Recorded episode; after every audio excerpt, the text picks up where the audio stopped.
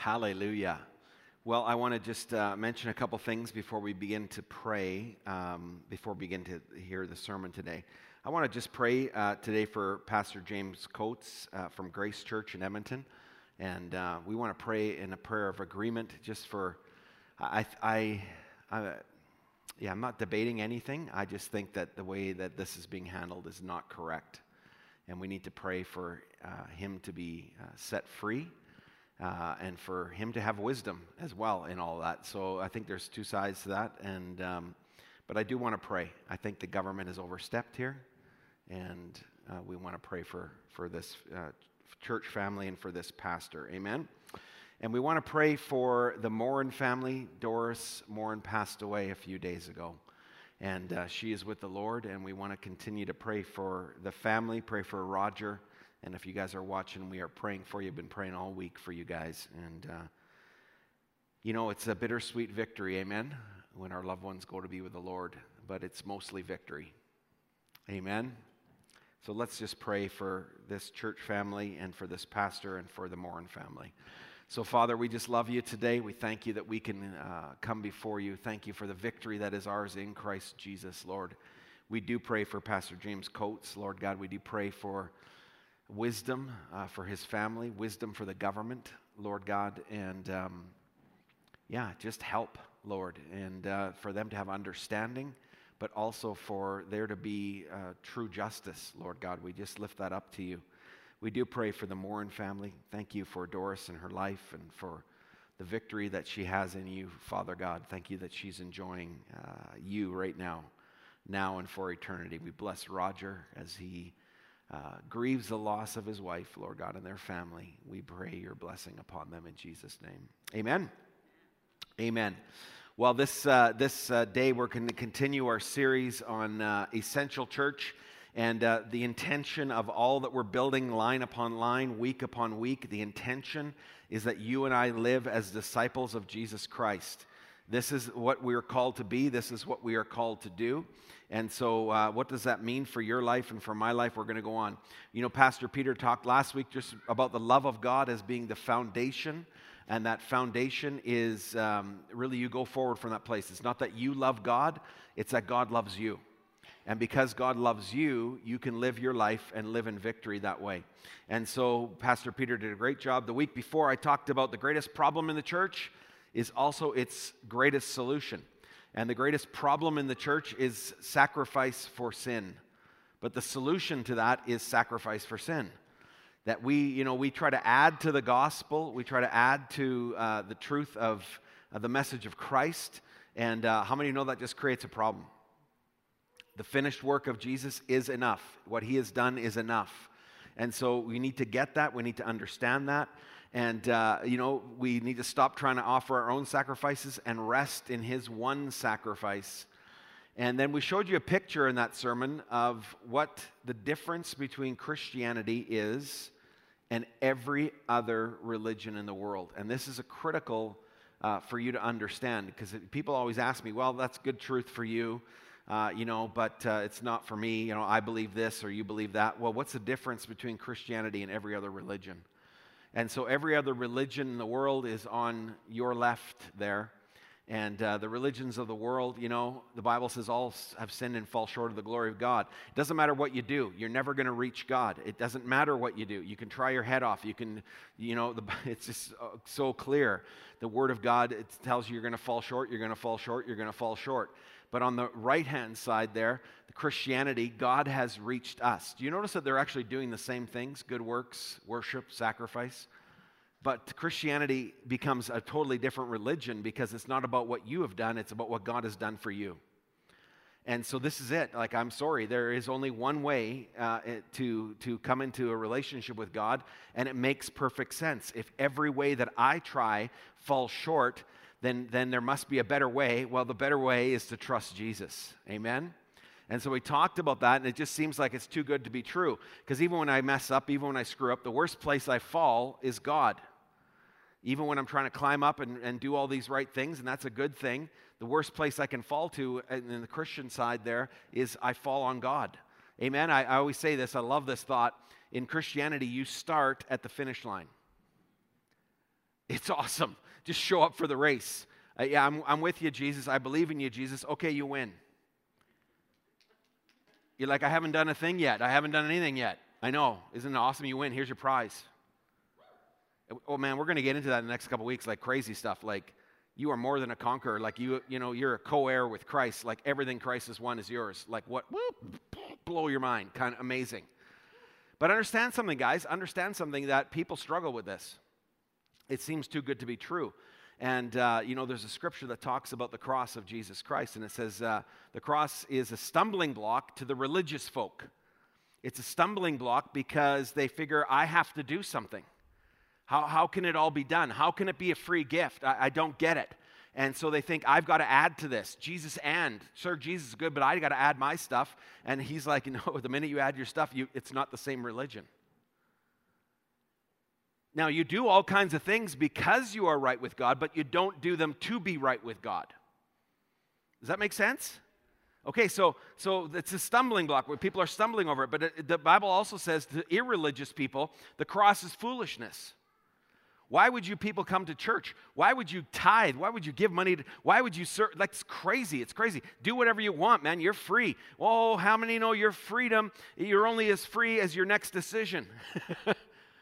And when you're in Christ, you are free. You know, you are free to make those decisions that lead to life and to victory and to hope and to grace. You're not free to do whatever you want. That only leads to bondage. And so we got this tension, this tension all the time that the message of Christianity is a foolishness to one, a stumbling block to the other. But I'm going to tell you there's an even more uh, kind of in, interesting accusation. It's not against us, it's actually against God. And the accusation is this How can a just and holy God give us righteousness as a gift? How can he do that if he's just, you know?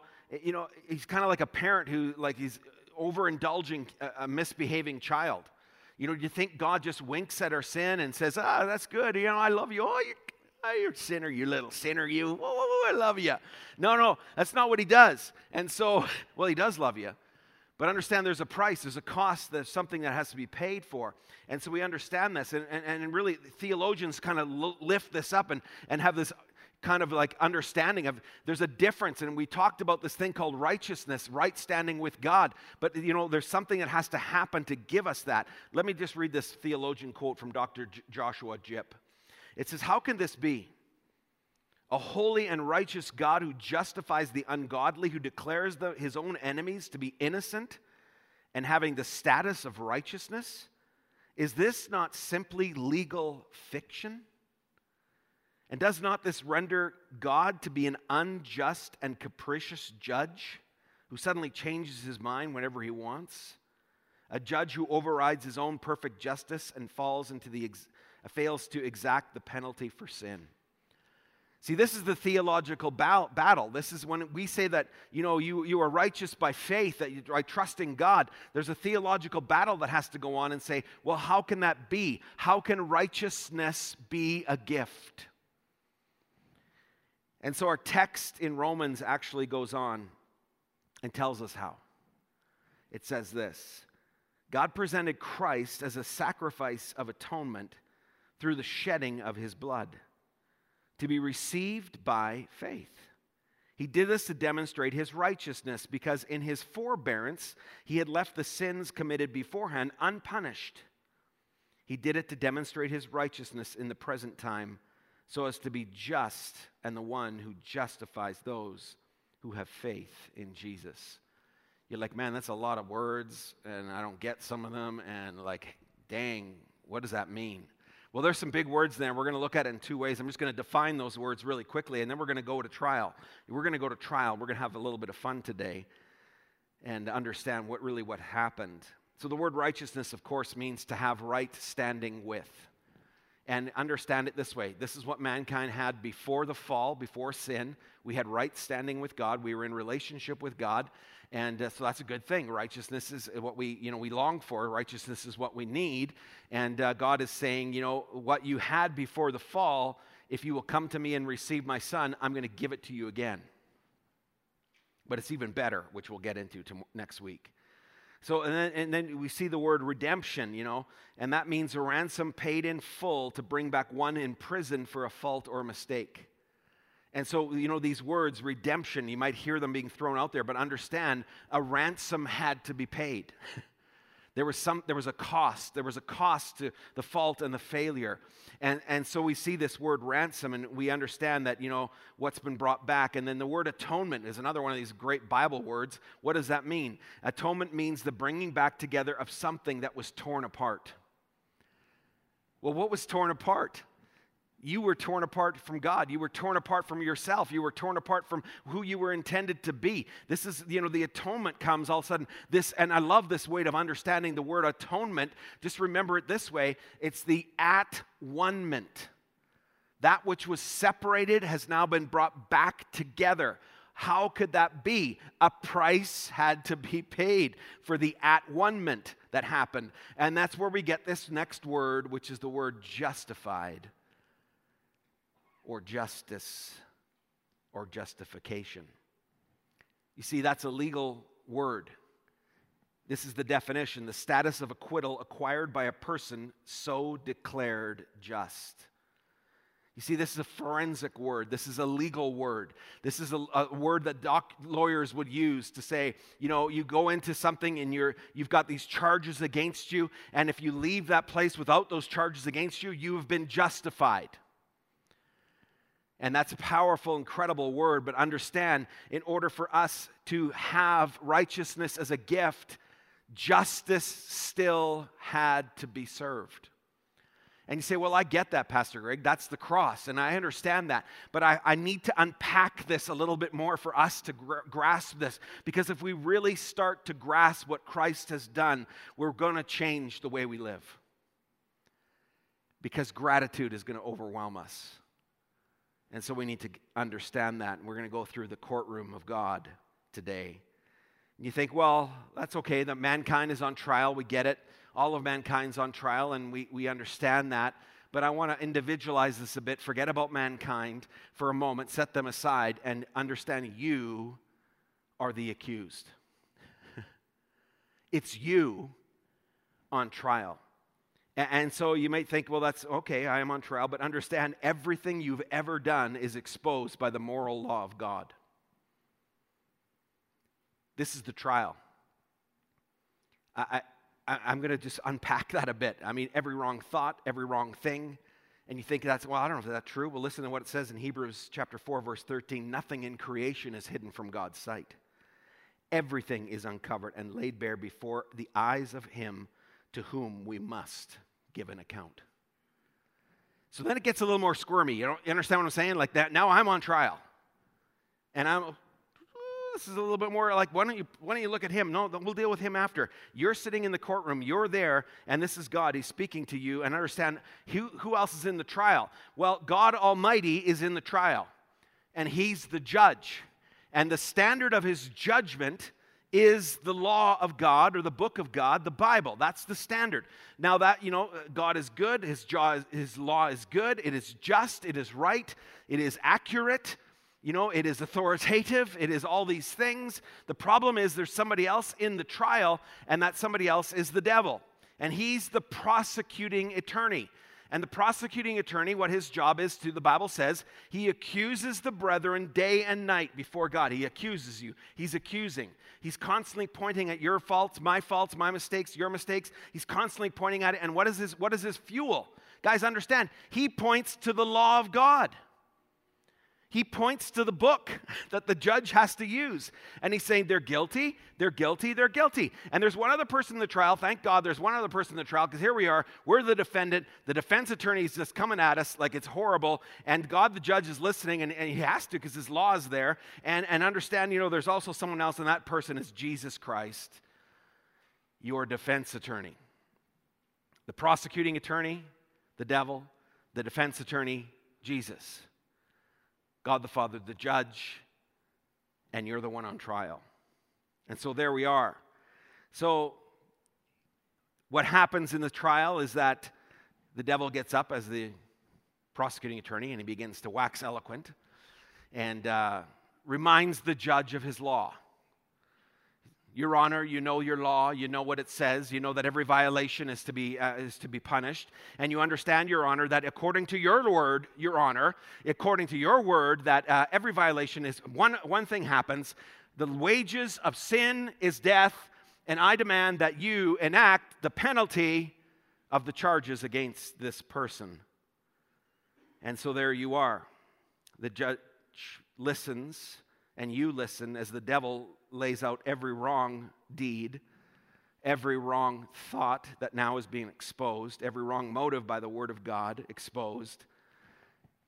And here you are, and you're shrinking in your seat. Because understand something if you're like me, when you're on trial and all these things are coming up, the immediate thought is, I want to justify, I want to blame somebody else, I want to get the eyes off of me. What do I got to do? This is too much, it's too intense, this is too huge. And so understand you're there. The judge, you know, turns to you and he asks these words which you're not wanting to hear, which is this You have heard these charges against you. How do you plead?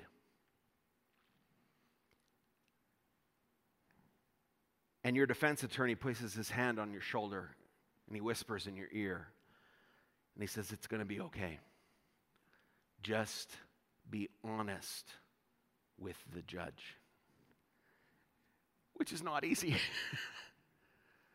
so you do, you think about it, and you finally come to a point and you say, Guilty as charged, Your Honor. And just then, the prosecuting attorney rises up and begins to thunder. There, you heard it yourself, Your Honor. Judge him by the law. I demand that you enact the penalty of the law. He has, he has said that he is guilty of these things. And, and uh, right then, you see the judge reaching for the gavel, and, and you're like, oh my gosh, what's going to happen? And suddenly, your defense attorney says, Your Honor, if I may approach the bench. And the prosecuting attorney is like, What's the meaning of this? He's already pleaded guilty. What are you doing? And, and, and suddenly the judge is speaking to the defense attorney. And no one knows what's going on. And the judge reaches for the gavel, and you're thinking, This is it. And he says these unbelievable words I'm going to delay sentencing for another time. And so the trial goes on. it starts to happen year after year, decade after decade, century after century, millennium after millennium. Mankind goes on trial, and every one of us is standing on trial, and, and all the charges are laid out against us, and the charges are right, they're accurate. And, and we say, Well, what do we do? And, and you know, we have the same choice again and again. Either we plead guilty or we plead innocent. And God's like, I'm going to, the Father, the judge, he says, I'm going to delay, I'm going to delay enacting the penalty. And so that's what happens. And then something really bizarre happens. Your defense attorney leaves the courtroom of heaven and he becomes a man. he becomes a man. And when he comes man, the devil's kind of confused because remember, he's, the, he's not only the prosecuting attorney, but he's also the one that accuses day and night and tries to get people tripped up by the law of God. And so he starts to try and trip up Jesus. Are you remembering this? Jesus becomes a man, and the whole time the devil's trying to tempt him, trying to get him to violate God's law, trying to get him to break the law, but the, Jesus won't bite. He won't do it. He won't break down. He won't constantly, constantly, the devil's pressuring him, pushing against him. Won't you do this? If you're the Son of God, why don't you do this? If you're the Son of God, why don't Jesus Jesus just keeps going straight towards the Lord, keeps walking in total victory. And then something bizarre begins to happen. Not only is Jesus untemptable, he's being tempted but not entering into sin, he begins to set people free who have been destroyed by sin. He begins to set captives free. He begins to heal the sick. He begins to raise the dead. He calls out and forgives sin. And you're like, what is going on? The devil's freaking out. He's like, I, this can't happen. He's helping people, he's fixing people. I've got to do something. So then he decides, uh, this is what I'm going to do. I'm going to get one of his followers to betray him. And so he does. He convinces one of the followers of Jesus to betray him. And for three pieces of silver, he betrays Jesus. And a mockery of a trial happens. You know the story. And there he is on trial, Jesus, the perfect Son of God, sinless man, sinless in every way. But he's on trial now. And even, even at that time, Pilate, the, the Roman authority, said, I, I can find nothing to accuse this man of. Like, I need to let him go. And they're like, No, if you let him go, you're no friend of Rome. And so Pilate gives in and he crucifies this Jesus. And you're like, Wow, what is going on? Something begins to happen. The devil thinks he's won. Are you guys following me? The prosecuting attorney is thinking, This is amazing. I've won the battle. I've won the battle. It's awesome. And, and you know, I, I'm, gonna, I'm not only going to get to destroy mankind now, I'm going to get to destroy the Son of God. But something occurs in that place when Jesus is being crucified. Understand the court is reconvened. And the Father speaks these words He says, Today, I will enact my summary judgment against mankind. They are guilty of violating my holy law, and the penalty for that violation is death and separation for me from me for eternity. And the devil gleefully shouts, This is the moment I've been waiting for. But something happens.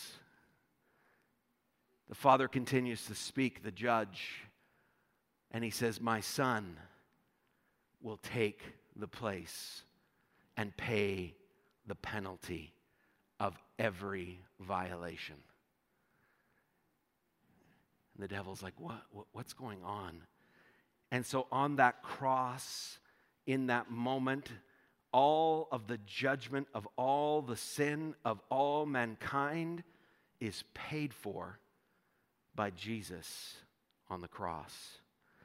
Church, get this. This is the ultimate sting operation.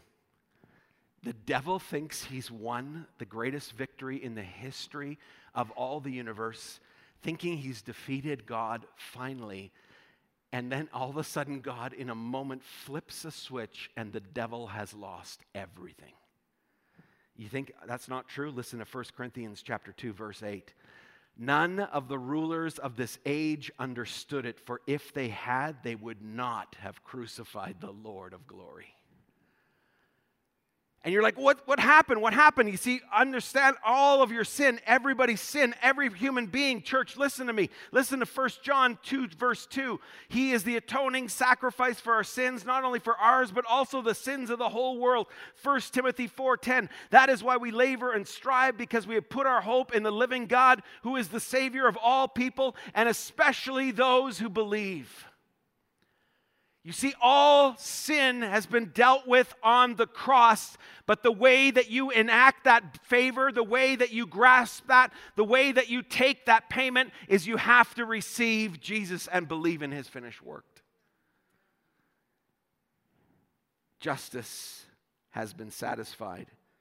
You've been declared innocent. The Bible in 2 Corinthians 5:21 says to us, "He who knew no sin became sin."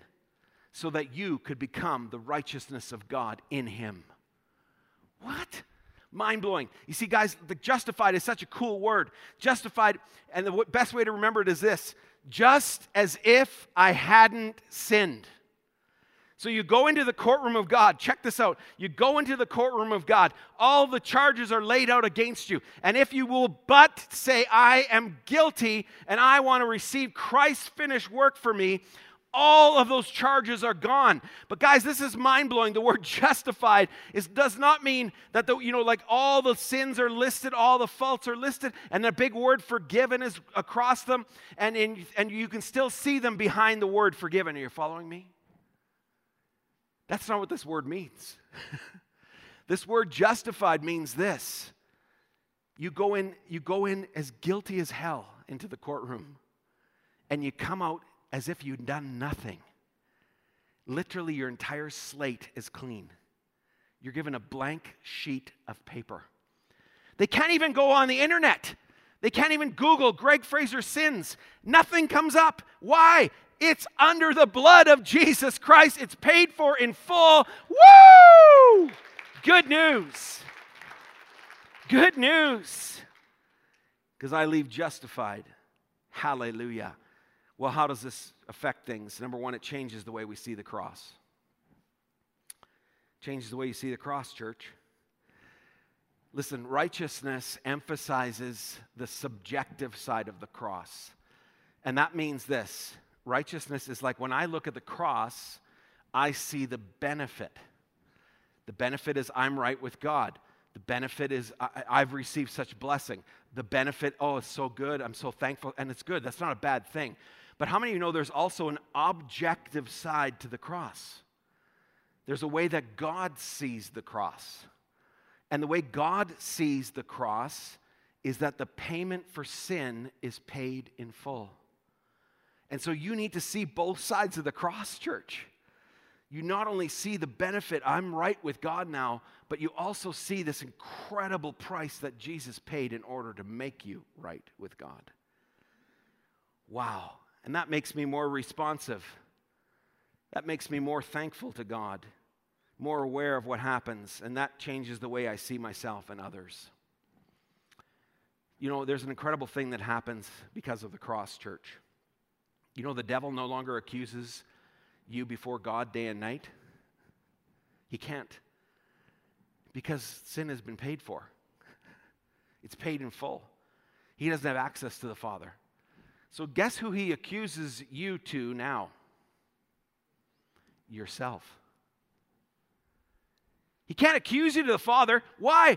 God's not going to listen. The payment has been paid, sin has been removed. If you trust Christ, it's gone. By the way, this is incredible. All the sins of the world are actually on there, and you understand that everything, every price has been paid. There's only one sin left that keeps people from God, and that's this Will you believe in what Christ has done for you?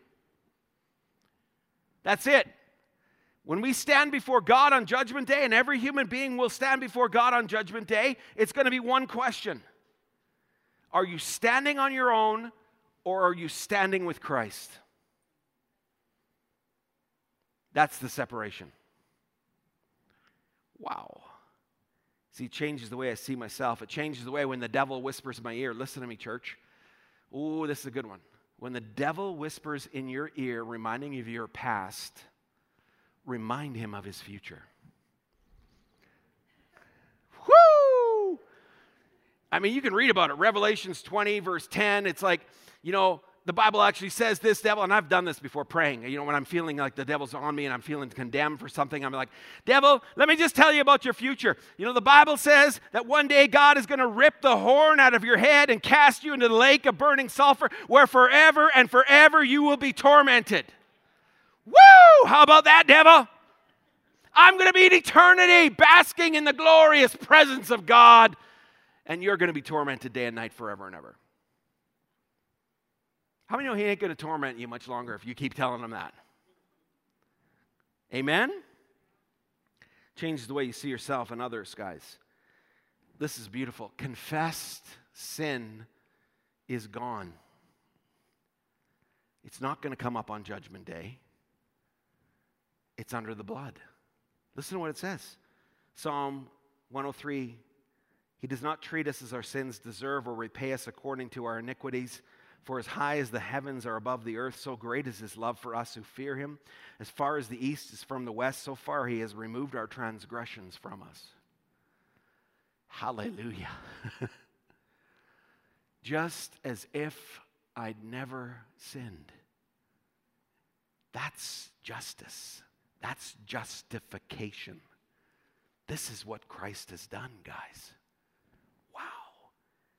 It changes the way we respond to God's offer, church. Here it is. You either reject it, and if you reject it, understand this. This is Jesus' words, Matthew 12 37.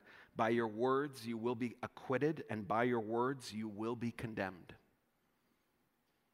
You either accept it or reject it. First, or John 12 48. There is a judge for whom one who rejects me and does not accept my words. The very words I have spoken will condemn him on the last day. Why can God say this? Guys, listen to me. Because he's paid the price in full. Do you know why God will be judged just on that day? Why no one will be able to stand and say, God, you were wrong. God, you didn't do enough. God, you could have done more. Why? Because God has done everything. No one can stand before him on that day.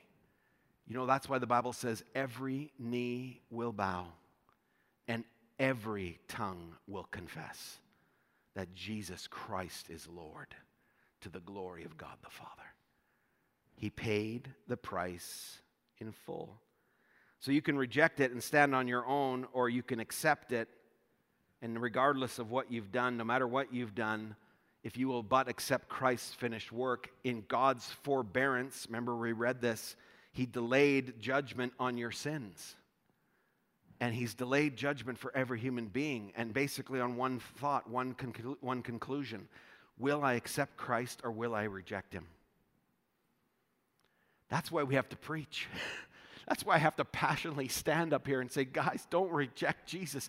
Don't stand on your own. Don't stand on your own in that day. You don't have to stand on your own. You can stand in Christ. You can stand with Christ. It doesn't matter what you've done or failed to do. Come to Jesus. Keep coming to Jesus. Keep coming to Jesus. Keep coming to Jesus. And He will take you and He will clean you and He will wash you and cleanse you from all unrighteousness. But if you claim to have not sinned, you're on your own. The thing we think keeps us from God, if we'll but confess us, brings us to God. I fall short. Accepted. Remember the Pharisee who stood before God in the story Jesus tells? I thank God that I'm not like this sinner who can't come into the temple of God. I thank God I'm not like this tax collector. I thank God that I've done all these things. And the tax collector sits outside the temple and beats his breast and says, God, have mercy on me, a sinner. And Jesus says, That man went home justified before God, not the other. Hallelujah. It changes our attitude and makes us more thankful, reverent, and responsive.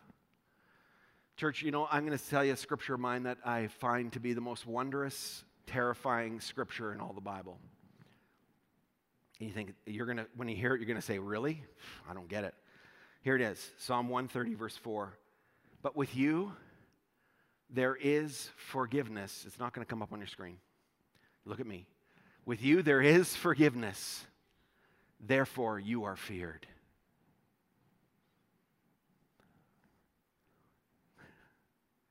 That is the most terrifying verse you've ever heard. Yep. Because there's nowhere to hide, nowhere to run. But you don't have to hide and you don't have to run. God is feared because every day, every human being will stand before him one day and they'll try and make excuses, they'll try and blame, they'll try and say, and God will say, Why didn't you just come to me? I would have forgiven you, I would have helped you. Changes our attitude when we understand this. You see, He changes our sin for His righteousness, our lives for His life, our standing before God for His standing before God. You and I have broken out of prison, a jailbreak justified by the fact that someone took our place so we could be free. Wow. What's my response now? There's a story of a little girl in a church, and she came from a very poor family. She was hanging out in the church and just came because she loved to feel the presence of God. She loved the, how the people loved her and cared for her. She was at the back of the church one day, and they were taking up the offering.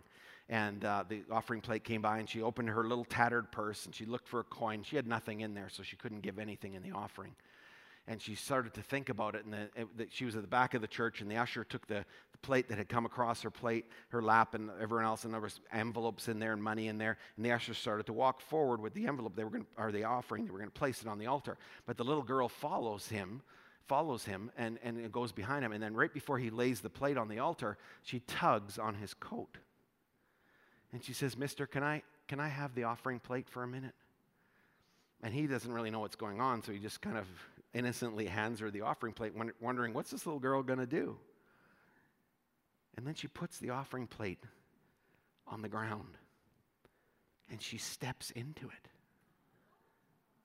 She says, Lord, I have nothing to give you, but I give you my, my life. That's the picture, church. That's all we have to offer is ourselves.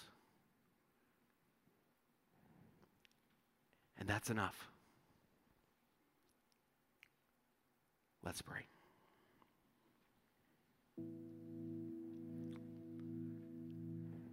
Jesus, I'm staggered by the depth of your mercy and grace, by the price that you paid for me, your enemy. Just say thank you, Lord. Give you my life fresh and anew today, Lord. Help me to live with you and live for you, to share the good news. If you're here today and you're saying, Pastor Greg, I want to ask Jesus to help me to live like that little girl, to place my life in the offering plate. I've asked him to save me, but I still keep living for myself and doing my own thing. But I need to surrender more completely and more fully today and every day. If that's you, I want you to raise your hand. Say, Pastor, that's me. I raise my hand. I step in the plate, Lord. It's all I have to offer you, Lord. If you're here today and you've never asked Jesus to forgive your sins, I beg you, I plead with you, do not stand on your own on Judgment Day when you can stand with Jesus. Don't hide your sin, don't cover it, don't pretend it's not there, just confess it. Just say, I'm guilty. I'm guilty, Your Honor. If that's you, if you're watching online and that's you, today is the day of salvation, the Bible says. Raise your hand if you're in this building right now and you need to ask Jesus to come into your life. If you're online, raise your heart before the Lord. Don't leave today on your own.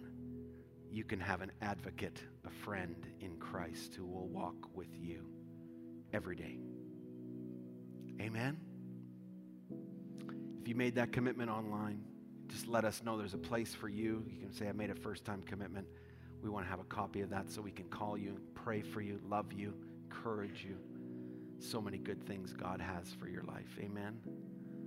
Well, church, go forward today in the victory of justification, in the victory of faith.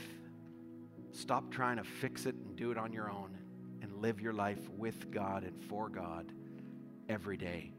Next week, we're going to blow our minds because the judge comes off the judgment platform and moves into another role with you and with me, which is un. It's incredible. Come back next week and hear about that. God bless you. Let's give the Lord Jesus Christ a hand clap. Amen. Amen. Go in the grace and the peace and the power of the Holy Spirit. Live your life in victory, church, for you are more than conquerors through Christ Jesus. Grab a coffee on the way out. Say hi to a few people. Remember, confess sin will never come up again. It's under the blood. Amen and amen. God bless you, church.